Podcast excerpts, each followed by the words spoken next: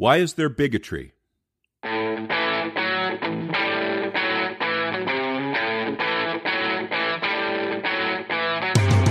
Welcome to the Hub for Important Ideas. I'm Steve James. And I'm Ken Swain. In this episode, we offer a unique take on prejudice, the psychological underpinnings for it, and the problem in America. Now, I know last time we promised that this episode would discuss self esteem, but we lied. Steve, we changed our Yeah. minds.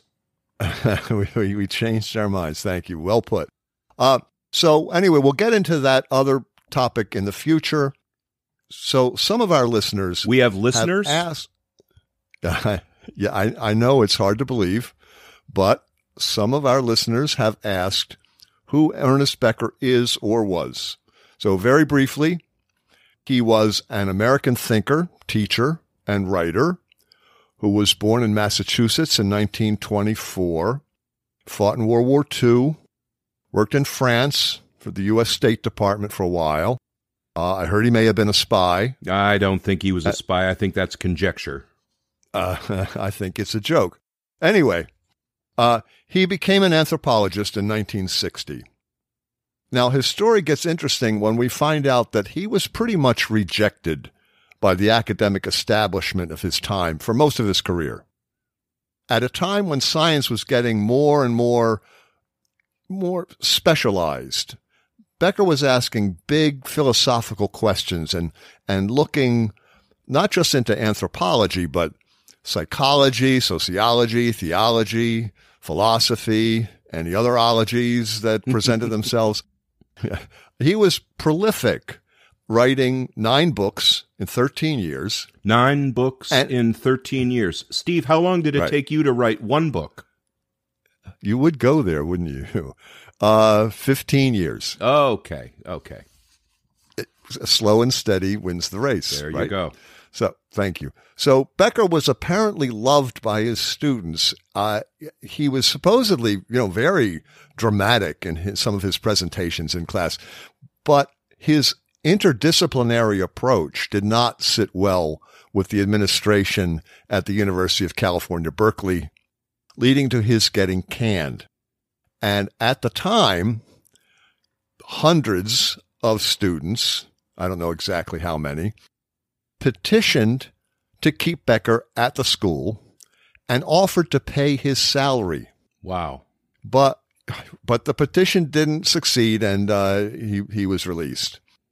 So he taught at San Francisco State until 1969 when he resigned in protest against the administration's policies against the student anti-war demonstrations. That was the Vietnam era. And then he ended his career at Simon Fraser University in Vancouver. He had to leave the country to, to get another job. Wow. Where and that's where he wrote, or at least that's where he completed his Pulitzer Prize winning book, The Denial of Death, in 1974. And that's the year he died, died of cancer at the age of 49. wow. Two months, two months before he won the Pulitzer Prize posthumously. Unbelievable, and that's way too young for someone of this caliber, anyone really, to to go. So he was loved by his students, hated by many of his peers, and he wins the Pulitzer Prize two months after he dies. Yeah, life's not fair. No, it certainly is not. So, getting back to the interview, our guest is the one we promised. So, if you're a Sheldon Solomon fan, as we certainly are, you won't be disappointed. We're going to play for you an interview we conducted with Dr. Solomon.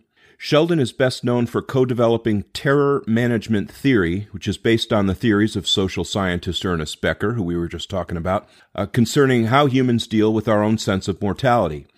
He's a professor of social psychology at Skidmore College and is author or co author of over a 100 articles and several books. His most recent book is The Worm at the Core on the Role of Death in Life. Here's Dr. Solomon. Dr. Solomon is co author of In the Wake of 9 11 The Psychology of Terror. He is a foremost authority and co creator of terror management theory and co author of numerous articles in this groundbreaking field, and is a pioneer in generating empirical laboratory data to test and validate Ernest Becker's theories. Welcome back, Dr. Solomon. Thanks for joining us here once again. Thanks, Ken. Thank you, Steve. Sheldon, we just introduced you as a, an expert in terror management theory.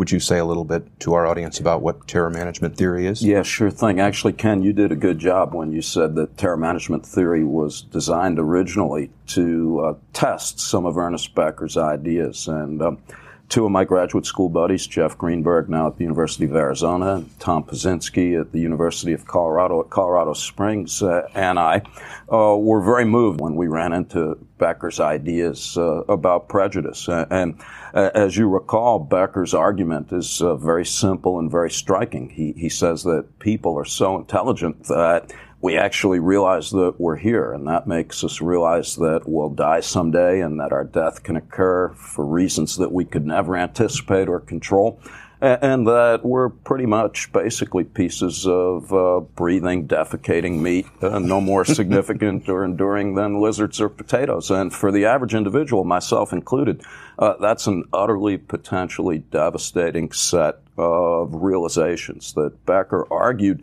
uh, would literally paralyze us uh, with overwhelming terror if we didn't come up with a way uh, of somehow managing the potential terror engendered by the uniquely human awareness of death. And what Becker says we did, uh, not consciously, of course, was to develop and to sustain what we call culture.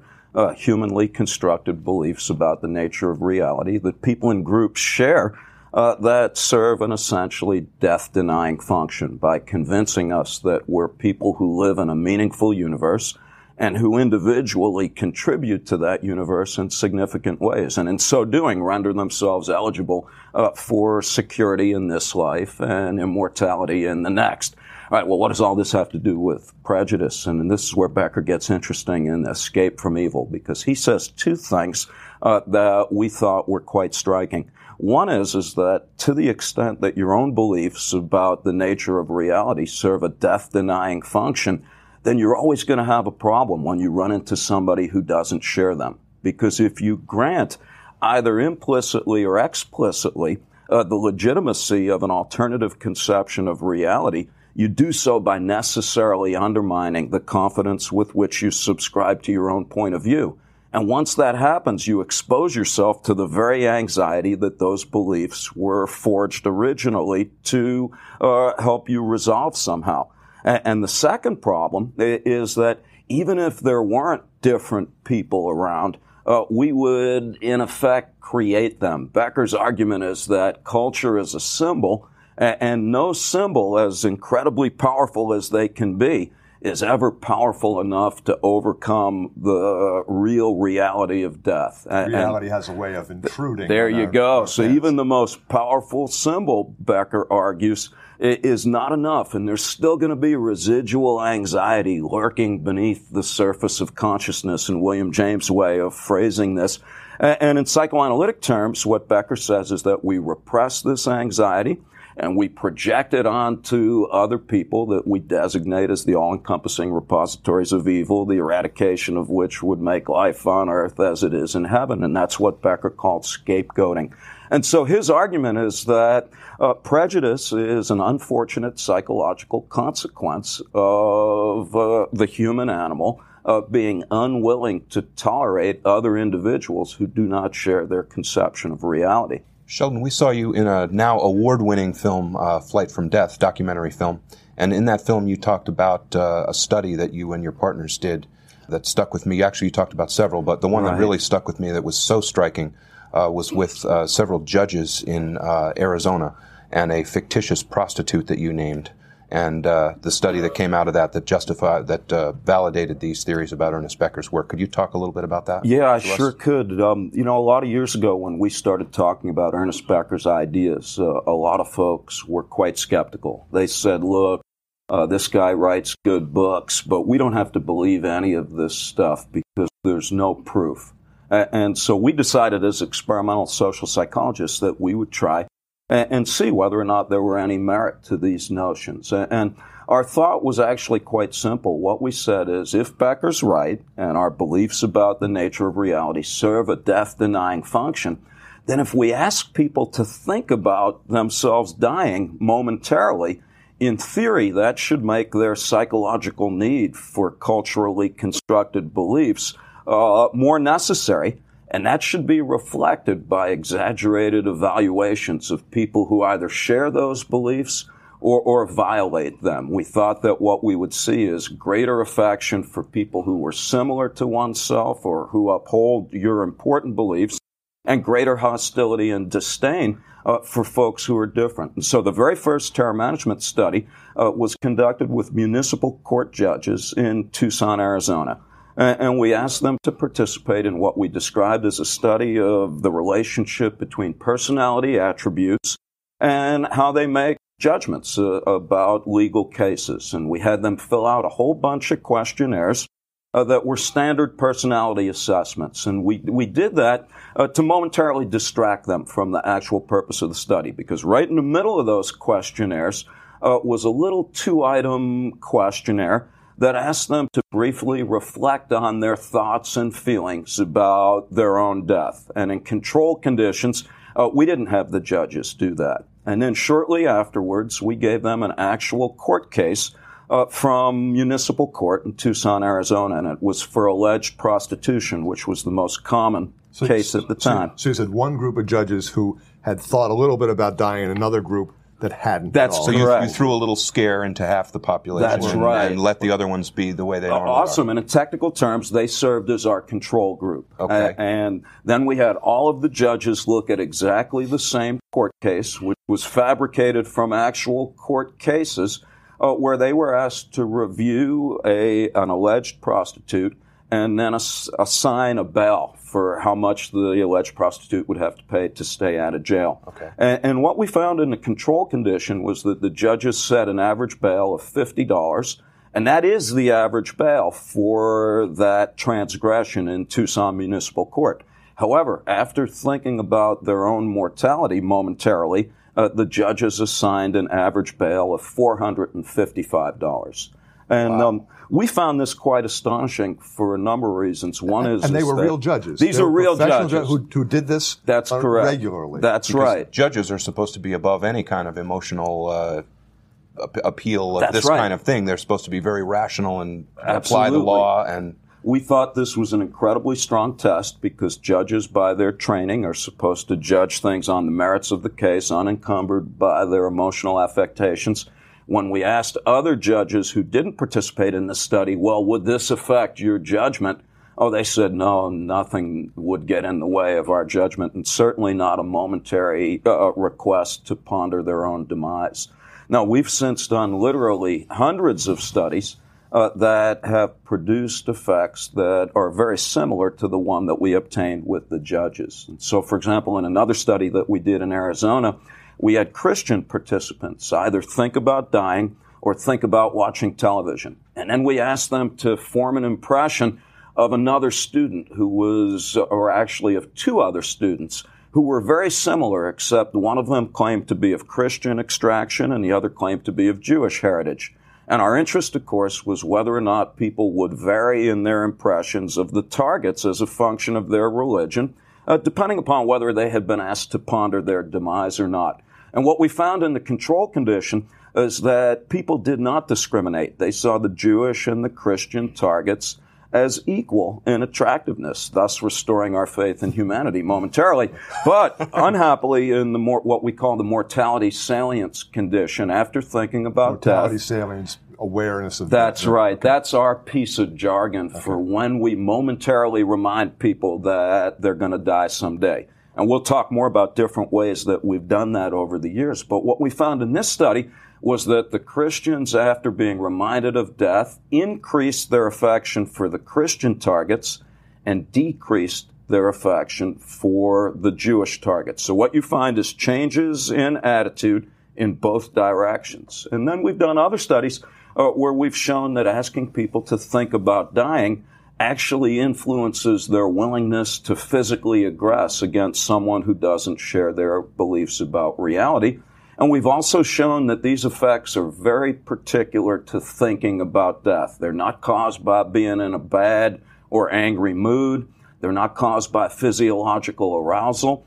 and they're not caused by thinking about other things that might be unpleasant or anxiety provoking. So you can ask people to think about being paralyzed or giving a speech in public or even a loved one dying, and that doesn't reproduce these effects. So they are quite precisely specific to thoughts of one's own demise. How does terror management then help us understand racial prejudice? Well, I think it just follows directly from what we've been suggesting. There is no more visibly salient difference than the color of one's skin. Although, if you think about it for a moment, it's quite arbitrary. We don't clump people into, quote, racial categories on the color of our hair or the color of our eyes, which is just as likely a candidate if you think about it. Uh, but for some reason, skin tone uh, it appears to be so obvious and so visibly salient that it seems to be one of the major means by which people sustain uh, beliefs in their own death denial systems. Now, you did these experiments, or other people re- replicated them in other countries. Is that right? Like That's Germany, right. Israel, Australia? Yes. How did those work? Well, those that's very important, Steve and, and Ken. One of the things that I babble about often is that nothing in science should be taken seriously until somebody else reproduces it. We've published over a hundred of our experiments, but it's not science if you're the only one who does it. Call it whatever you want. It only becomes science uh, when other people in independent labs, ideally in a wide variety of cultural and economic milieus are able to reproduce these effects. And as you suggested, there's been over 200 experiments as far as we could tell so far that have been published in peer-reviewed journals in about nine different countries. And some of them are very strikingly interesting. And so, for example, in a study in Germany, a very clever colleague of ours, Randolph Ochsmann, and his colleagues showed that German university students after being asked to think about dying, sat closer to fellow Germans and further away from Turkish infidels. They're the currently despised minority de jure. Uh, over in the reunited German Republic. And we also have a colleague, Robert Wicklund, who was at the University of Bielefeld in West Germany at the time. And he developed uh, what I think is an amazingly clever technique where we interviewed people either in front of a funeral parlor or 100 meters to either side. And what we find are the same effects. People that are interviewed in front of a funeral parlor, uh, they show uh, an exaggerated affection for others who share their beliefs and the same kind of increased hostility and disdain for others who are different. It, what, what's the relationship between self-esteem and prejudice. It, it, doesn't that have something to do with it as well in terms of, you know, looking down on someone else, making yourself feel better? I think we talked about that in yeah, shows. we did. And I think uh, what I should say out of the gate on this one is that that's a complex question. And, and like any difficult one, we don't want to rely on just one answer. Having said that, however, at least from Becker's way of thinking about things, there should be a very clear connection uh, between self-esteem and, and, the way that we treat other people. I don't know. Do you guys know Virginia Woolf, A Room of One's Own? I love Virginia Woolf, and she, she talks about how uh, that people being creatures of illusion uh, without self-confidence are like babes in a cradle, and that what we often do in order to fortify ourselves psychologically is to look down on other individuals. And she has a wonderful metaphor. She says it's like looking at somebody through a magnifying glass held backwards. By making them look small, you make yourself look tall. All right. But if you already have self-esteem, at least in theory, there would be no need to belittle someone else in order to psychologically aggrandize yourself. And indeed, in our studies, when we elevate self-esteem temporarily, uh, let's say by giving people false feedback of a flattering nature about themselves, or when we measure self-esteem and just look at people whose self-esteem is fairly high, what we find is that people with higher self-esteem, when you ask them to think about death, they don't disparage someone who is different than themselves to the same degree. In fact, in our studies, they don't disparage them at all. So that's a very hopeful possibility. That sounds like there's a direct connection between self esteem and someone's potential to be prejudiced. I would argue yes. Again, I, I, wish it were as simple as that. I don't want to claim that there aren't any other factors, no, but at sure least from an empirical point of view, it, it is empirically the case that folks with higher self-esteem do not react as vigorously to reminders of mortality in unfortunate ways by disparaging folks who are different. So, with this work, which is exciting and amazing, actually, is there anything that can be done to improve race relations in in our country? That's probably okay.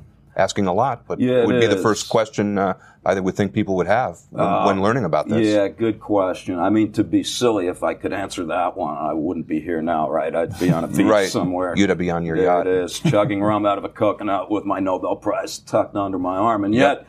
Uh, I think you know one of the reasons why we are here is to ask the tough questions. And so, yeah, one of those uh, possibilities, you know, how do we improve race relations? One is to um, provide opportunities for as many people as possible in our culture to feel good about themselves. One of the things that I find exceptionally problematic about American culture today is that the things that we teach our children uh, to value in order to obtain self esteem. Being rich, being pretty, being young are, are, not realistically attainable for the average individual. And so, consequently, uh, a lot of people in America, I would argue that it's a catastrophic epidemic of uh, deficits in self worth. And so, one productive direction that would be good for lots of reasons would be to foster uh, constructive social changes that confer self-esteem to as many people as possible.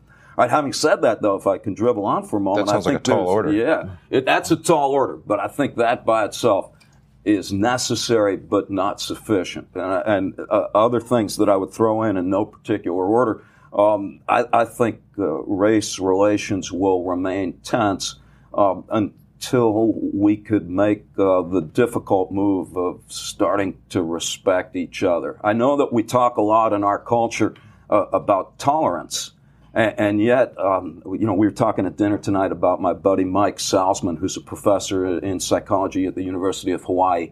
And Mike often talks about the need to go way beyond tolerance. What does it mean when you say to somebody, I tolerate you? Well, that, that's simply not enough. Mike argues that as long as we're willing to just settle for tolerance, uh, we're not going to get anywhere. That we need to start with a mutual recognition uh, of the fundamental worthiness of every form of life, regardless of uh, the ethnic. Uh, uh, descriptions that we apply to ourselves. And so I think respect is a big start uh, I think restitution of some sort w- would be good. I, I, think we've gone to enormous lengths to deny the systematic problems that we've inflicted. We're a country that was founded on genocide, built on the backs of slaves, and it's not a pretty picture.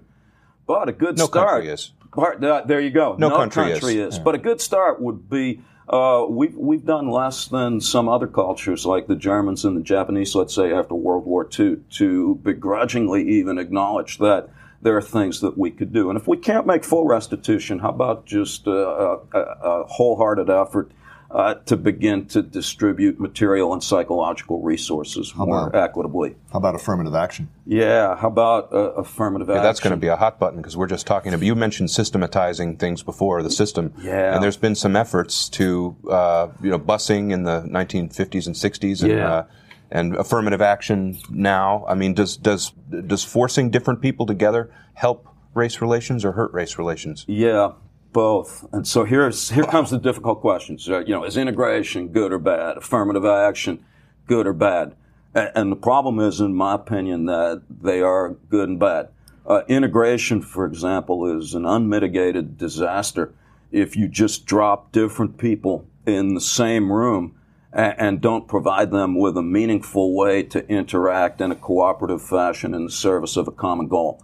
So to just have like black and Hispanic kids in Whitey's lunchroom, it, it doesn't do anything except exacerbate pre-existing prejudices. And so just busing kids to different school systems has not helped. On the other hand, there's incredibly, I think, convincing evidence by a guy in California. His name's Elliot Aronson at the University of California, Santa Cruz, I believe, And it, uh, Aronson's point is that when you put different people together, and when you ask them to do something that requires everyone's cooperation, and when you acknowledge that everyone brings something to the enterprise, uh, people quickly overcome their prejudices and tend to see folks as they genuinely are. And so with integration, I think it's more than just getting different folks living in the same neighborhood where they never get together. I think we've got to go one step further. We've got to be pulling together in a common direction. That's right. Trying to get something to happen yeah. together. Becker says at some point it seems that we need a hate object, a scapegoat, you said. But what you're saying is, yeah, that's true. But if you put people together in a common goal, a common focus, then they don't, they're not the hate object anymore. Yeah, which again could be both good and bad. So momentarily after September 11th, I, I was at Brooklyn College at the time. And that's an incredibly diverse and often tense environment. There's uh, Orthodox Jews, there's African Americans, Hispanics, Russians, uh, all kinds of folks who generally uh, have an uneasy peace in that they don't bother each other, but there, there's the usual racial and religious epithets. Well, after 9 11, uh, for weeks, uh, literally everyone at Brooklyn College came together. But they came together united in their contempt for just about anything Islamic. And so sometimes uh, it's not a great idea if you divest yourselves of your internal differences uh, only to unite against a designated, um, you know, evil incarnate uh, elsewhere. You know, on the other hand, Becker has a point that may be tough to pull off, but but I like it as uh, a way to go. Uh, and it may sound glib or even stupid, but at the end of Escape from Evil, Becker says, you know, we're not going to get rid of hate. and we really probably shouldn't try. That was a Freud idea also. But so we got to hate the right things. Uh, and so Becker wonders instead of hating somebody because they're a communist or because they're a homosexual or because they're old or they don't speak English or we don't like what they eat or their national anthem, well, let's hate poverty or, or let's hate um, the, you know, authoritarian types. Let's hate Barry Manilow. Uh, no, no offense. Uh, if, if he happens to be somebody that you like, that was unfair to Barry. He's a good dancer, but the point is, is uh, there there are better and more deserving objects of our hatred, and that we should actively strive to think about that. Uh, Becker, at his most somber moment in Escape from Evil, wonders if humanity is a viable form of life. Let, I remember that. It, I know, remember not liking that. I did not like that. I don't like to hear someone really smart say that. That, that brought me way hopeless. down. That, way yeah. down. Uh, now he turns right around and says, "Let's not go that way." But the point yep. that he does make that we that is certainly food for thought is that we are a very young species, metaphorically speaking. The human race is still in diapers. Yep. Uh, and it's not clear that self-conscious pieces of mortal meat was a, a good idea. Intelligence has its virtues, but, but it's also, also created drawbacks. its problems. That's right. And you have to be vigilant to look inside yourself to see well, maybe I am being prejudiced. That's yes, right. that's right. Moment. We're all prejudiced, yeah, and that's exactly. another important that's thing that we need to grant. We're raised prejudice. That's, yeah. that's right. But, uh, our guest has been Dr. Sheldon Solomon, professor of social psychology at Skidmore College. Sheldon, thank you for another wonderful discussion. It was great to have you here. We're going to try to get you again. Yeah, I hope so. Thank you, Sheldon. You've been listening to an interview with Sheldon Solomon talking about prejudice, Ernest Becker, and terror management theory. Thank you, Sheldon. Well, so what do you I think? love a lot of ideas uh, from that piece. It's uh, particularly rich with them. But when he says that if, if you grant the other person the legitimacy of an alternate conception of reality, then you do so by undermining the confidence that you have in your own version of reality. And once that happens, you expose yourself to the very anxiety that those beliefs were forged originally to help you resolve somehow. I think that's a fundamental idea. I mean, this is uh, it's essential to understanding so many of our society's problems. Yeah. Like, look at the Middle East wars. Look at the Middle East wars for one example. We've been at war with Muslims in their homelands for what, 19 Yep. years now? We're opposed to each other because our worldviews are different and our immortality strategies are different. And we're both threatened by the other's belief because they undermine our own belief system. Because if I exactly. if they're if, and, and, and we undermine, we undermine right, theirs. then I might be wrong, and I can't be wrong. and Right. vice versa. So the answer is obviously to kill thousands of Sure. people in this insane way to overcome death anxiety. Wow. Uh, can't we? Can't we? Can't we find an alternative? I mean, in the 21st century, can't we? Can't find an don't know. The other idea that that really hit me is we asked Sheldon, "How do we improve race relations?" And he said, "Well, one way is to provide opportunities for as many people as possible in our culture to feel good about themselves, white, black, and brown." And I think this is a remarkable idea. I mean, most discussions of race relations focus on making black and brown people feel better about themselves. But Sheldon is taught, yeah, Sheldon is talking about white people's self-esteem. So think about the millions of white working people in middle America who are making good livings working in union jobs in factories and who are now making a third of what they used to Yeah. make working in service industry jobs. Their kids are living in their parents' basements because they can't afford their own places. They uh, and then their families, they had little hope for the future, and the economic and social stresses that the white working people in America, in Middle America, had experienced for decades, left them with reduced self-esteem and reduced defenses against death anxiety. I think that is like who who talks about that when they talk Nobody's about talk- the Nobody's the- talking about this. no, but that's what it's about: reduced defenses against. He also death. says uh, Right. when you when you put different people together uh, who would probably not get along, but you give them something to do that requires everyone to cooperate, and you acknowledge that everyone brings something to the enterprise, people quickly overcome their prejudice and they send, tend to see everyone genuinely as they are because everyone's working together to get something done. right, There's and, just no time to pick on the other person. yeah, and we see that in our own lives, like when you're on a sports team or in a band, or you're in a play, Right. or in a corporation, in a department or work team. You don't focus on your teammate's color. That all goes No. away when we're when you're all focused on the same goal and you depend on them and they depend on you, then race becomes a non-issue. But but let me let me get Yeah. back to what I was saying that the the whole thing about the middle American problem with the defense against death anxiety being reduced their stress didn't produce racism. That's baked into our culture through socialization.